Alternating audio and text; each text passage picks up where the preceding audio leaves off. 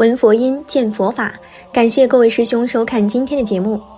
打坐的历史可以追溯到原始时代的婆罗门教，从婆罗门教的石刻造像中就有神灵打坐的雕像。佛教创始者释迦牟尼苦修六年，也是运用的打坐这种方式，最后在菩提树下打坐四十九天，夜睹明星而开悟。打坐并非是佛教中独有的。在古代的中国，包括儒生或者修行的人都会通过打坐来让自己达到一定的状态。不同的修行方法中，打坐的姿势也各有不同，但他们最终的目的却是出奇的一致：入静或者入定。对于一般人来说，入静比较容易做到，通过打坐，心中没有激烈的情绪，对于各种事情比较看淡，就容易静下来；而入定则有一定程度的标准要求。佛家讲的入定，通常指一个人通过打坐达到五蕴皆空；道家讲的入定，则要求一个人达到与天地自然保持一致，达到呼吸恍兮；儒家则讲究坐忘。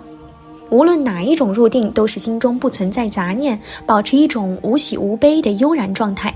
经过几千年的探索，人们发现通过打坐能获得很多实际意义上的好处。修行中讲究修心，如果一个人在任何时候都能善良对待遇到的任何事，他获得的好处可能就会更多一些。都知道打坐的好处多多，这些具体的好处到底表现在哪些方面呢？我们可以大致分为三个：第一个好处，调整身体状态；第二个好处，打通自己的任督二脉；第三个好处，扩大自己的胸襟。不管是哪一种好处，他们都有一个共同的核心，就是让自己的心在打坐的时候安静下来。如果做不到这一点，这些好处就无法得到。所以这也是很多人打坐最终一无所得的缘故，就是因为他在打坐时没有让自己的心安静下来。说了这么多，我们再来听听南师对于初学打坐的人都给了哪些建议。修行的第一步，也是一切佛法的基本，就是如何使自己的妄念停住，止于一。无论你是修净土也好，修密宗也好，修止观也好，有也好，空也好，都要先做到止于一的境界，一定要止于一。在修止的中间，不管你是修哪一宗派，用哪一种方法，甚至于参话头的方法也可以。初步上座修止，最重要的先调身。现在不谈理论，实际的体会一下。调身的第一步，先调气。气就是人身四大中的风大。有些人不要中毒哟。假如你的境界超过这个阶段，不要又回转过来，自己当心啊。调身的第一步是调呼吸。呼吸怎么调呢？调呼吸与做气功是两回事。气功包括道家、佛家、密宗、瑜伽术，一共有两三百种，不外乎在两个鼻孔想办法。我说不要做气功，并不是说不要调气。人有天然的呼吸，你一上座以后，万事不管，呼吸粗细长短都不要去管它，静静地听着自己的呼吸，不要去领导它，也不要拒绝它，慢慢的听。你听听看，呼吸蛮好玩的，开始短促，慢慢伸长。你不要认为自己的功夫很好，不必搞这个玩意儿，错了。要想少病少恼，即使是登地菩萨也还要修。因此，不要有增上慢心，一定要修。听呼吸要不增不减，让它自然。不过在这中间有个毛病，叫你们听呼吸、调呼吸，结果变成去管理感觉了。怎么说呢？上座调呼吸，开始一两下还听着呼吸，但是听几下以后便去管身上的感觉了，念头被生理上的感觉牵去了。这话很难体会，非在此间打过滚来的不容易知道。你们等一下体会看看，呼吸一往一来是虚的，生理反应的感觉跟呼吸比起来比较实在，比较坚固，而生理的感受就是我们业力的根本，很容易去抓住它。所以，只要听自己呼吸往来，不要管身体上的感受，不要去控制呼吸，一切道理都不管，不要再下注解，在心里又讲许多道理，那又不能心息相依了。要知道，修心息相依的法门只是修止的初步，修心息相依，调息由粗的呼吸配合心性的注意力，变成很细的气，慢慢的气充满了。但是不要有充满的感觉，这是表达的话。很细的呼吸变成很缓慢，很久很久才有一次呼吸。在这个阶段，杂念妄想就比较少了，甚至感觉到杂念妄想完全没有了。但是你不要欢喜，这下到达了没有妄念空了。这样一来，杂念妄想又来了，呼吸又来了，要听其自然。佛家止观法门先叫我们调息，调息和修养有关。什么叫做调息呢？他们把人的呼吸分为三种程度，最初的叫做风。我们普通人呼吸往来会有细微的声音，当然，在我们谈话的时候，因为外面车子来来往往的声音太多，我们听不见自己呼吸的声音。如果回家躺在床上，就会听到自己粗呼吸往来的声音，这种呼吸就叫做风。风动得越厉害，我们心里的思想就越繁杂，越不能宁静。当我们躺在床上失眠的时候，呼吸比较粗，越睡不着，呼吸就越粗。所以，我们研究一个人，当真正睡着的时候，没有呼吸的往来，一点呼吸都没有。那一下的时间很短促，几秒钟，那是真正的休息，真睡着了。等一下，又深深吸一口气。我们注意观察，会发现他的眼珠有些微微的转动，脑神经又开始活动，很可能他的梦境又上演了。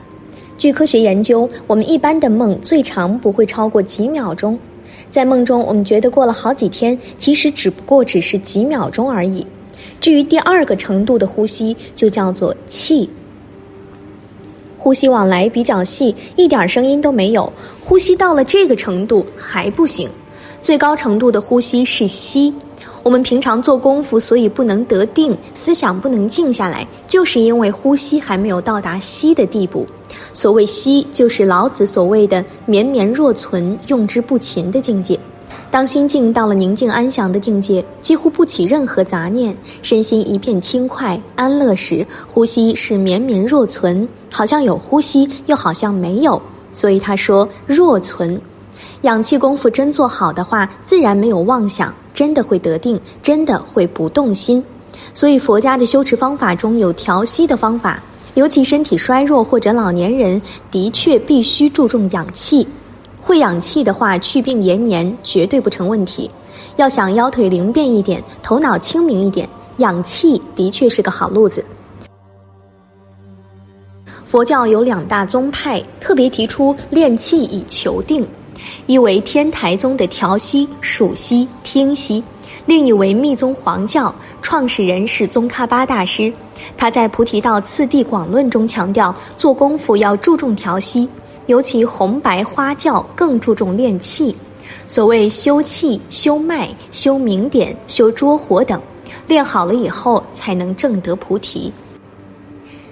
为什么息这么重要呢？生命的四大地水火风，其中骨头肌肉属地大，不太好下手修炼；水大属血液，属于液体类，从这一步下手修炼也很难。不过功夫做好以后，水大自然完全净化了，此时血液流出来是白色的乳汁。至于火大，功夫到了相当的火候，三昧真火发出时，百病皆除，可长生不死。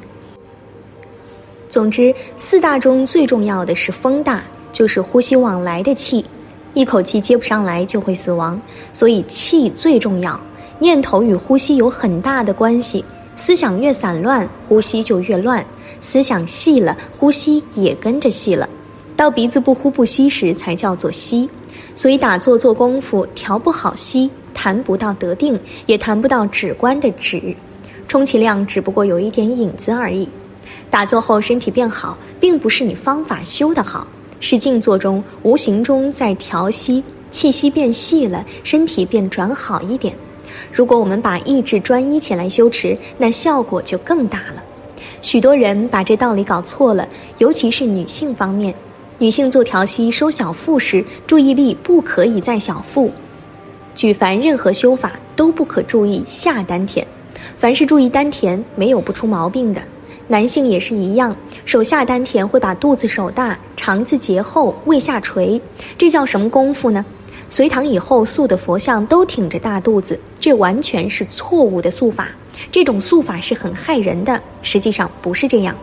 调息练气，这个气不是从鼻孔里出入的气，只不过是借这股气加以运用，如同借用火柴一样，点燃以后就不要火柴了。每个人身体生命都是有暖的，身体本身也有气，要把这个体会出来，才叫做安纳班纳。真把气的道理体会出来，七天以内一定正果。这话不是开玩笑，佛法是不欺人的。大家修气修脉，连是什么气、什么脉都没有搞清楚，专门在呼吸上搞。以前讲过，呼吸声音这些都是生灭法，以生灭法求不生不灭之果，合逻辑吗？当然错了。至于练气，我们身体内部本来就有气，只要把自己本来有的引发，你真的做到了，身体内部一定起变化。那有什么困难呢？比如你疲劳了想睡觉，这时只要吸入一口气，停止呼吸。把气闭住，身体内部本来有元气的那个元气的功能就发起来了，等于干电池用完放在地上吸收电力，又可以重新用它。佛法修持的道理同物理的道理是一样的。实际上，你懂得了那个道理，本身的气就会体认到，因此用本身的气就可以达到去病延年、返老还童，容易得很，可以说是易如反掌。就是因为见地不到，所以才认不清。好了，今天的内容就和大家分享到这儿了，期待大家在视频下方留下自己的感悟。那我们下期节目再见。